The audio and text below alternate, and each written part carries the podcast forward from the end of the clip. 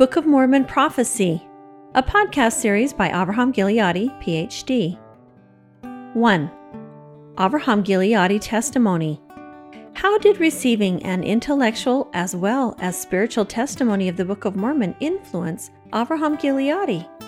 What impact has it had on others?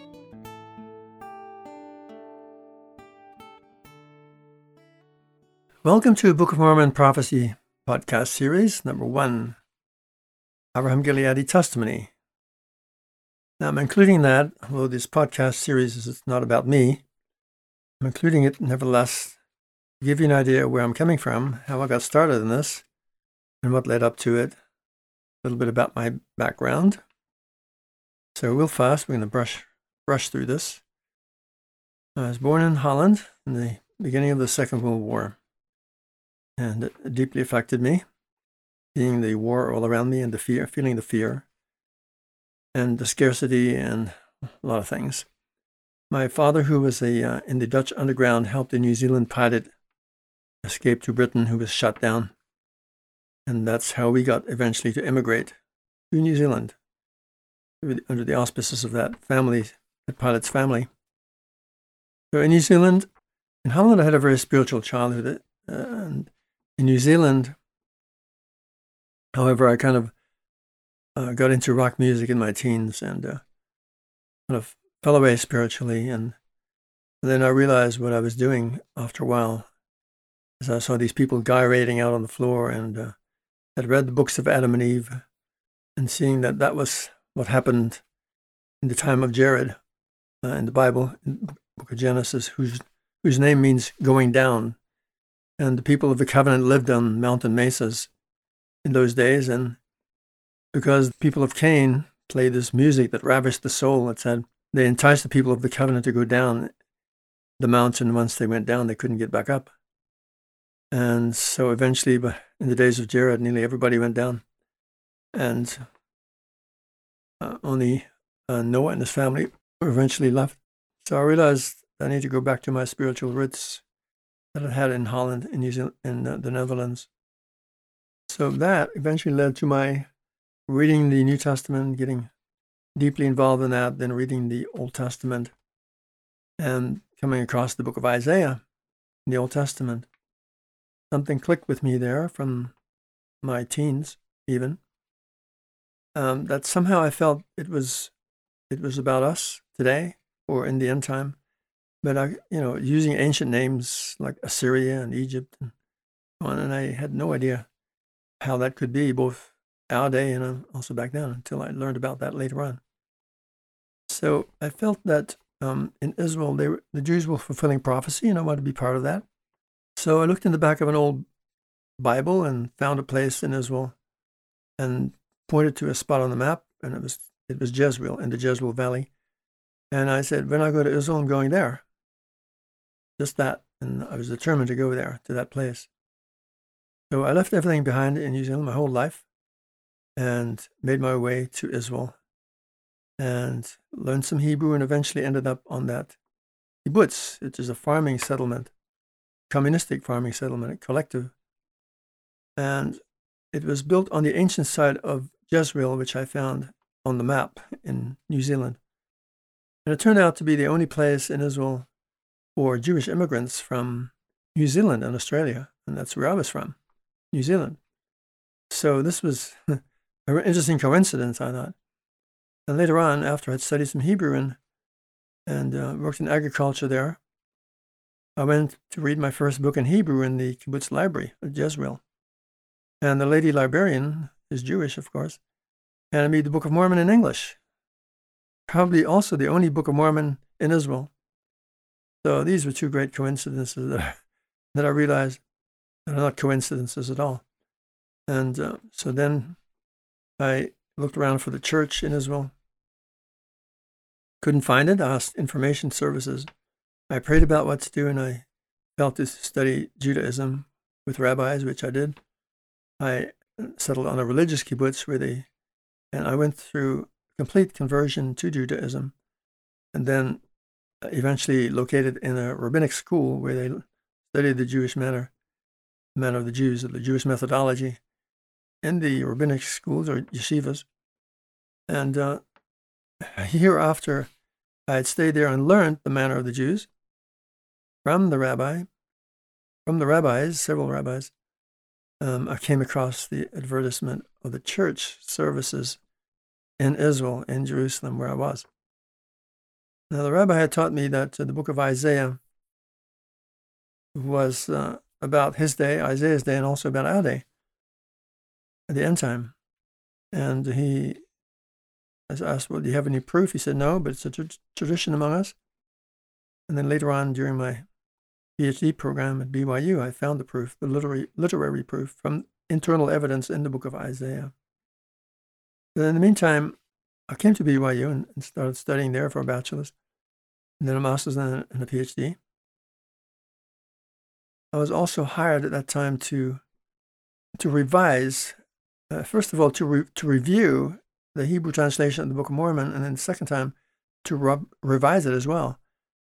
And besides the spiritual testimony that I'd got from reading the Book of Mormon in English, in that religious in that um, kibbutz Jezreel, I gained an intellectual testimony of it later on when I was working at BYU. I was I, as soon as I got some qualification, even halfway through my bachelor's program, I was teaching Hebrew at BYU, and then later on Old Testament and New Testament. And it was hard to do to work on the Bible project, the, the new set of scriptures, or translation problems in the King James Bible that were in the prophets of the Bible, the Hebrew, Hebrew prophets. All those footnotes that are there are mine, but there, were not, there was not enough room to include them all in that project. But the Hebrew translation of the Book of Mormon really gave me that in, intellectual testimony besides the spiritual testimony I received from reading the Book of Mormon in Israel. So then I continued uh, studying the book of Isaiah. I did a, the dissertation on a literary structure called the Bifid structure that was discovered by William Brownlee in, from the Dead Sea Scroll of Isaiah in the 1950s. And my, my doctoral uh, uh, professor in Toronto, Roland K. Harrison, uh, put me onto that, and I analyzed it for my dissertation and discovered the literary evidence that the rabbi in the rabbinic school uh, said that, you know, why it would apply to the end time. I also knew that from as a teenager that it applied to the end time, but now I found the literary proof, and, and it was a really interesting discovery during these 10 years of beyond my doctoral dissertation of analyzing, analyzing, analyzing Isaiah using the manner of the Jews. I don't remember much of what actually was taught in rabbinic school, but I learned to analyze. And I would make an important, important discovery in the book of Isaiah, you know, like a literary structure.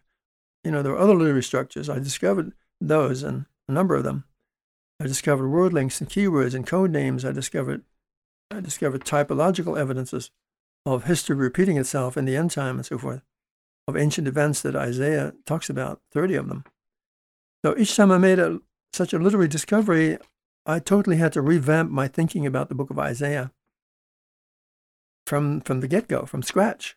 And all the ripple effects of that discovery, all those evidences, would have to ripple down until I eventually got a whole new perspective on the book of Isaiah. And that would keep happening over and over and over for 10 years until eventually I kind of leveled out to a plateau. And um, got a handle on Isaiah pretty well. And uh, Isaiah was to me a paradigm changer. It became a huge paradigm changer and a key to all the scriptures, and especially in exposing precepts of men, things that we believe today, even in the church, that are just not there in the scriptures. You know, favorite interpretations, uh, popular opinions, things that have been published in books and, and, and taught all over the place, and they're not there just somebody's idea gets a wild idea and they, they talk about it and then they somebody quotes him and so it goes until eventually that's gospel. And no, it isn't. It's not gospel. It's not even in the scriptures. So what we're going to do in these podcasts is go into a lot of those kind of scriptures and show what they're actually saying, you know, using the manner of the Jews, analyzing what they actually say, not using them as a proof text for what we want to believe or what we think they say. Because the whole book of Isaiah is one in, integrated fabric, and you can't isolate any passages out of it. You you cannot, when you truly analyze it, you cannot do a private interpretation. It's not subject to private interpretation when you take into account all the evidence. So that's what we're going to be doing. And some things people may like and some things they don't dislike because a lot of it will be new to people and things they haven't heard of, uh, heard of a hundred times before. So it can't be true, right? Well, yes, it is true. The scriptures say it, and you must believe the scriptures rather than, you know, what you hear here and there, even over the pulpit. Not that everything you hear over the pulpit is not is not true, but a lot from the scriptures, from the book of Isaiah specifically, is not necessarily so. So uh, we founded the um, well, several people founded the Isaiah Institute and the Hebraeus, Hebraeus Foundation back in 1990. It's 30 years. It's a little bit of an anniversary this 2020 year. And since then, we've been doing lectures and conferences and workshops and books, publishing those videos, MP3s. We have an amazing team of volunteers that are pushing this work forward. And by the way, you can join us. We need volunteers of all kinds, especially people with talent in the publishing field and in, in making videos and so forth. So, so really, this became kind of a, a calling of mine as a scribe in Israel. I consider myself a scribe in Israel, which is a legitimate calling. There are prophets, priests, and, and so forth, and scribes, Jesus said. And that's what a lot of people in his day did. And all the, all the Jews have had, always had scribes, of course. And I received a patriarchal blessing when I came to the United States a year after my baptism to come to BYU from Eldred G. Smith, who was the patriarch of the church at that time. He's passed away now. And first of all, he retired. And one of the things he said that I'll share with you is that I would teach and people would believe the things that I would teach. And I thought, teach what? I don't have any ideas about teaching anything. Well, later on, you know, I thought maybe Sunday school, something like that. So later on now, I, I realized that this is a calling, a clear calling that I feel in my bones, so to speak. I, I, uh, I, I think I must have been given it, mm, you know, before I came here to this earth, because it is so important to me and it consumes me and has consumed me for 40 years or more, 50 years even. Um, it also means that some people would not believe the things I teach, and there's been a few of those and given me a hard time and given me flack. But every time, if you know, if you'll take the things that you'll hear to the scriptures themselves and analyze them, they're all there. I don't give my own opinion. I don't do that. My motto is if you can't show it, that is from the scriptures, don't say it. And there's a lot of things thrown about that people say that have, like I said, no basis in the scriptures. Well, here to we're here to get what the scriptures say in this podcast series, Book of Mormon Prophecy series. And there are 30 in the series, giving them out one once, you know, every week. So first of all, we've got a few scriptures here, one, two, three, four, five, that I'm going to read to you and just basically just get into it as an introduction to the book of Isaiah, especially in the Book of Mormon, because that's what it's about. Now, generally, as a it's a great idea. It's a good idea when you want to understand Isaiah is to understand it in, its, in itself, in its own context first, not in the Book of Mormon. And then when you take that understanding that you have from studying and analyzing Isaiah, that you gain, and it takes time, of course, to assimilate all of that, using the literary tools that I provide now in my books and, and publishing materials, using those tools to unlock the book of Isaiah, to get a handle on it, then you can go to the Book of Mormon and understand Isaiah in its context. It's not easy, but it's worth so much. As I said, the Book of Mormon is a key to all scriptures. And once you get a handle on Isaiah, all scriptures start becoming intelligible to you. And this is what the Lord said to Isaiah, chapter 30, verse 8. Isaiah writes a book for the end time. The Lord says to him, Go now, write on tablets concerning them, that's concerning his people, both anciently and the end time, recorded in a book for the end time as a testimony forever.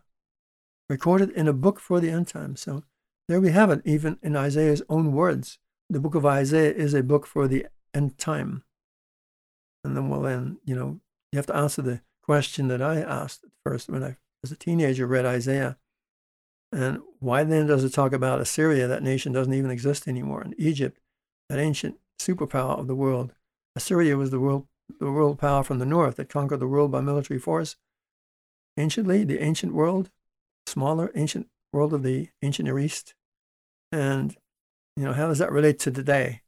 Well, as we learn from the keys that I provide and the way that Isaiah prophesies and the evidences that we have in the scriptures in the Book of Mormon, whenever the Book of Mormon prophets like Jacob and, and Nephi and Jesus, whenever they want to talk about the end time, the time that, you know, before the second coming of Christ and including the second coming of Christ, what do they do? They go to Isaiah. They always start with Isaiah and teach Isaiah in, in the sense that it is an end time context concerning the period that, you know, just immediately before Jesus' coming. The great worldwide destructions that happen in God's day of judgment upon the world and the restoration and deliverance of God's end time people, his, his elect people, his, the righteous people, those who repent. And the destruction of the wicked and the deliverance of the righteous goes on simultaneously. And that's basic to the end time scenario in Isaiah and in the Book of Mormon as well. The Book of Mormon is amazing because we'll get to that. There's so many details. You know, we could talk about it from the Book of Mormon. Now, Book of Mormon writers, they nuance, they nuance the, the words of Isaiah, they interpret them, they explain them a little bit. They are a huge help to understanding the book of Isaiah in that end time context. And it's not even the time of Joseph Smith. You know, it's it's it's a specific end time period of about seven years or so that precedes the coming of Christ and includes the coming of Christ, which is the coming of Jehovah in the book of Isaiah, one and the same. So, so he's commanded to write on tablets. Now, we haven't found those tablets yet. They could be plates also. It's the same word in Hebrew. Luach means tablets or plates. And hopefully we'll find them someday and get the pure word of Isaiah, you know, without any adulteration. But of course, the Book of Mormon says that the Old Testament or the Bible has come has come from the Jews in its purity to the Gentiles. Only the great and abominable church, we'll talk about later sometime, took away many plain and precious parts, but not in so much, so much in handing it from generation to generation through the scribes, but rather by taking away covenants and God's relationship with, with his people and so forth out of the book uh, as a testimony forever because the book of Isaiah it will be an eternal testimony. It's a testimony that applies then and applies in his day and also to our day, to the end time, and will continue to be an inspiration throughout the millennial age, I'm sure. So then we go to Isaiah 29 18. Isaiah's words will be understood in the end time. And that's what Nephi also predicts in just a moment. And this is where he gets it from Isaiah himself. He says, In that day, it says, In that day shall the deaf hear the words of the book, that is the book of Isaiah, and the eyes of the blind see out of gross darkness. Now, the deaf and the blind are word links to God's people in the end time, as well as anciently, but specifically, the book is for the end time. And who are God's people today? Well, we are. Of these saints are. We're the covenant people of the Lord today. So we're called blind and deaf in the book of Isaiah. That's not very nice, is it? But yes, it is actually because we've got to get out of this deafness and out of this blindness. We're so worldly that we can't even see that we're blind.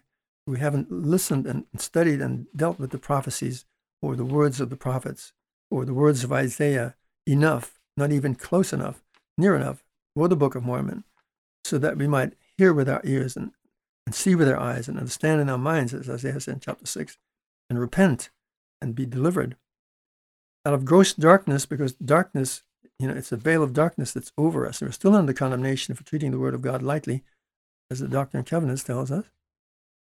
Moving on, this is what Nephi says about the, the blind and the deaf seeing, basically. 2 Nephi 25, 7 and 8. Isaiah's prophecies are fulfilled in the end time. Nephi says, In the days that the prophecy of Isaiah shall be fulfilled. That's in the end time. From every which way you look at it, it's the end time. Men shall know of a surety at the times when they shall come to pass.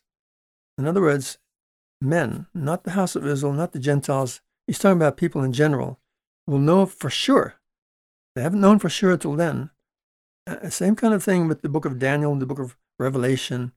Those things are to be revealed to men's understanding in the end time, at the times when they are fulfilled, are being fulfilled. And that's the way it is with the book of Isaiah. At the time these prophecies in the book of Isaiah are going to be fulfilled, that is in the end time. That is when people will understand it. Well, they haven't done so yet, right? Not as not in general. There are a few of us who, through the tools that I've provided, the literary tools, are beginning to understand them once you apply those tools. It's a learning process anyway. It takes a couple of years assimilating them and, and searching diligently for them, researching, making those, you know, getting into the material to really get a handle on Isaiah, what it's all about. And he says, For I know that they shall be of great worth unto them in the last days. For in that day shall they understand them. Wherefore, for their good have I written them. You know how hard it is to write on those gold plates? Uh, to inscribe them, it's, it's extremely difficult with a stylus, going very slow, one letter at a time, not like computers today. He wrote about a third of the book of Isaiah in the Book of Mormon. We have to ask, well, why is that all there? Just because of historical interest? No, because it's a message for us from the book of Isaiah to get us started, so to speak. Then we go to Isaiah 48 6. People have neglected Isaiah's prophecy. We have. In fact, this is the great sin or crime that we have neglected the very keys that are keys to all the scriptures. The Lord says to Isaiah, You've heard the whole vision. How is it you do not, do not proclaim it? You've heard the whole vision? What vision? Well, the book of Isaiah starts off, chapter 1, verse 1, the vision of Isaiah. And it is a single vision. Even though all the book, parts of the book of Isaiah may have each one a different kind of historical circumstances in which the, the revelation was given, the way that Isaiah structured his book with multiple layered literary structures and keywords and code names and word links, all tying everything together in, throughout the book of Isaiah, and repeated combinations domino type combinations of uh, typological events like new exodus, new wandering in the wilderness, new inheritance of the promised land, building of the temple, and so forth. All those things that repeat themselves in the end time, they're all tied together, domino fashion. So structurally and rhetorically and and typologically, the whole book of Isaiah is is a very tight tight unit, and it's what's called he called here the vision. You've heard the whole vision. How is it you do not proclaim it? Why don't you even mention it? You know, no one talks about it. And we come to it in the Book of Mormon, we just skip over it, right? We have these mental blocks. We have these that are self-imposed. And, and, and part of the problem, I, I must admit, is the King James translation. The King James translation is, is, is uh, you know, archaic, it's literalistic, it's also inaccurate in many instances. And it's what's being used in the Book of Mormon because that was the most extant translation of Joseph Smith's day. But it's no longer current. There are better translations of the Bible, like the New International Version.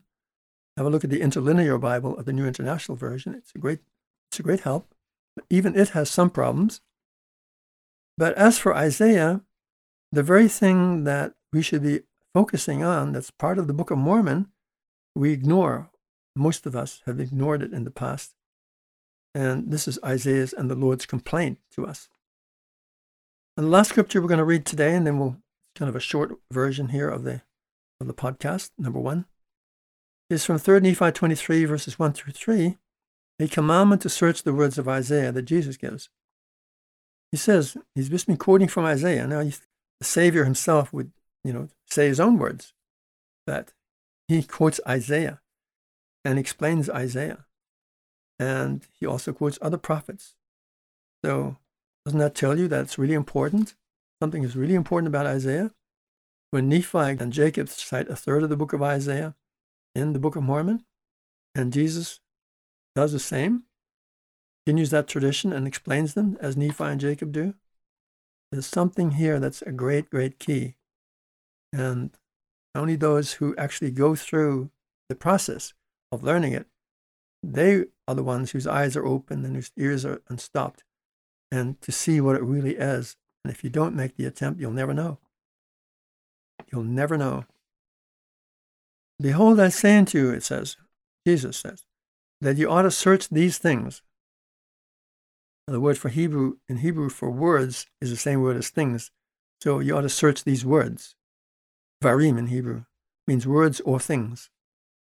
A commandment I give unto you. that you search these things diligently.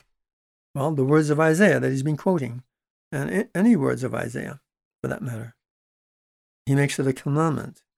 The only one, you know, that he's ever given a commandment to search uh, is the book of Isaiah. So there's something there that's really important. And if the Lord gives a commandment, he prepares a way, right? If in the end time people are going to understand Isaiah, the words and everything, then the Lord is going to prepare a way. And he has. He's prepared a way through the literary evidences that I've discovered through which people can understand Isaiah completely. So, a commandment I give unto you that you search these things diligently, these words diligently of Isaiah. For great are the words of Isaiah, he says. Well, we know we know they're great, right? As people say, yeah, everything's great. This is great. That's great. But when Jesus said, the Savior of the world, who created the world, and he says something is great, you better believe it. Well, great, you know, Isaiah was a poet as well as a prophet. He saw the end from the beginning. So, of course, his words would be great. But even from a purely poetic standpoint, uh, we don't want to get too, too caught up about that. So, who would be something, somebody great who was contribute to society in that way, like Shakespeare, perhaps, or Einstein? They were, they were men who made great discoveries and, and did great work. But great are the words of Isaiah, even greater than that, even greater than their things because they're life giving. These scriptures are life giving. For surely he spake as touching all things. He's going to tell you now why, why they're great. Surely he spake as touching all things concerning my people, which are of the house of Israel. All things means past, present, future, specifically two scenarios Isaiah's own day and the end time, as in Jewish tradition. It says in Ecclesiastes 1 9, that which has been shall be, there's nothing new under the sun. History repeats itself but specifically does so in the book of Isaiah. And also, all things means the fullness of the gospel of Jesus Christ in the book of Isaiah. And there it is when you analyze it in all its Hebrew richness, which is even more beautiful and richer than, than many of the things we're taught as the fullness of the gospel currently. The book of Isaiah has it, and has it to a great degree, like seven spiritual levels of salvation, exaltation, so forth you know, as we get into these podcasts, you'll learn a lot of, about that. Concerning my people which are the house of Israel, therefore it must needs be that he must also speak to the Gentiles. Why? Because of the Gentile interaction with the house of Israel. And as you know, from 720 or so BC, the ten tribes of the house of Israel were scattered among, were scattered, in, taken into Mesopotamia, and they were scattered. And the house of Israel has been scattered far and wide and even 10% of every generation of Jews. And they've been very, you know, careful to not assimilate into the Gentiles, into non-Jews. Even 10% of their of the Jews have assimilated into the Gentiles and lost their identity. So also many of the Gentiles are mixed lineages of the house of Israel. And so when when the Jews in Jesus' day rejected Jesus, the gospel, which is the covenant blessing pertaining to God's covenant with Israel, could go to the Gentiles because even among the Gentiles, they were mixed or assimilated lineages of the house of Israel. Uh, specifically, Ephraim, it says, Ephraim is assimilated most into the nations of the Gentiles, into the non Jewish nations. And we'll, we'll be talking more about that, specifically Ephraim's end time role in relation to the house of Israel. And all things that he spake have been and shall be, even according to the words which he spake. There is a reference to almost to Ecclesiastes 1 9, that which has been shall be. So history repeats itself, but specifically, as the rabbi said, in two instances, in his own day, using the names of ancient nations and people that existed in the ancient world, like Assyria and Egypt and the others, and also in the end time, which means that those ancient nations become code names for end time world powers and end time nations and peoples that we're going to be familiar with as events lead up to the coming of, of the Lord. There are going to be nations that repeat what the ancient nations of Assyria and Egypt did, for example. Egypt, you know, the, the superpower of Isaiah's day, and not currently, and nothing to do with Egypt today in an end time setting.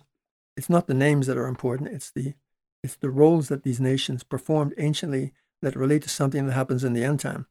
Of course, America is the great superpower of the day, so Egypt becomes a code name for, for America. And everything that Isaiah says about Egypt, how it falls into decline and, and has a civil war and so forth, we're going to be talking about that. And, and that's coming. That's going to be discussed with uh, and these events that we read about Egypt in Isaiah are going to happen here in our day.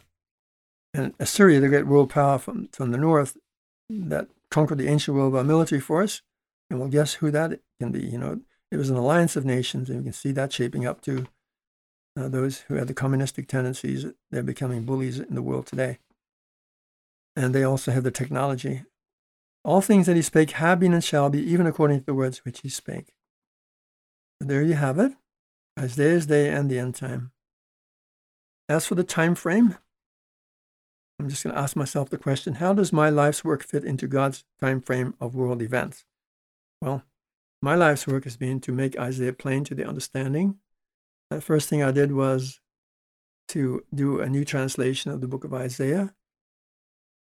It's the Isaiah Institute's translation that's available on our websites. You've gone to isaiahexplained.com and isaiahinstitute.com. There you'll see those things.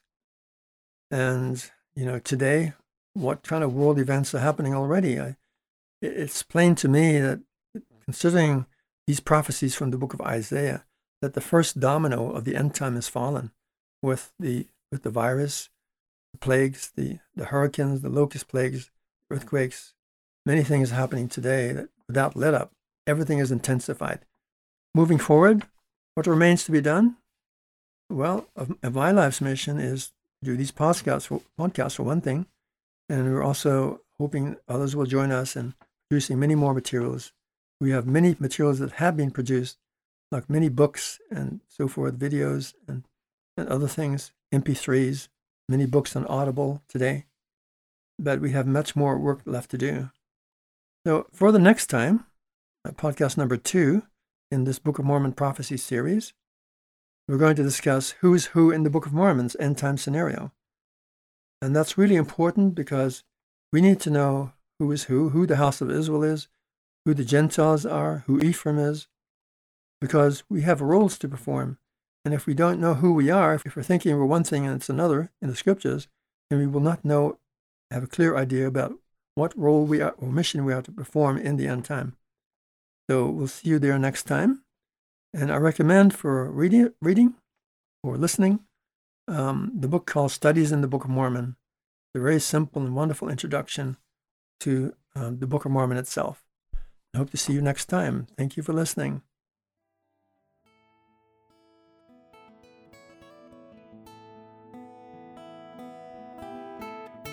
Thank you for joining us today. Join us next time when we learn who are the Gentiles spoken of?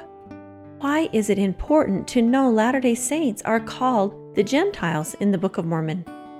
How does that impact our role toward the house of Israel?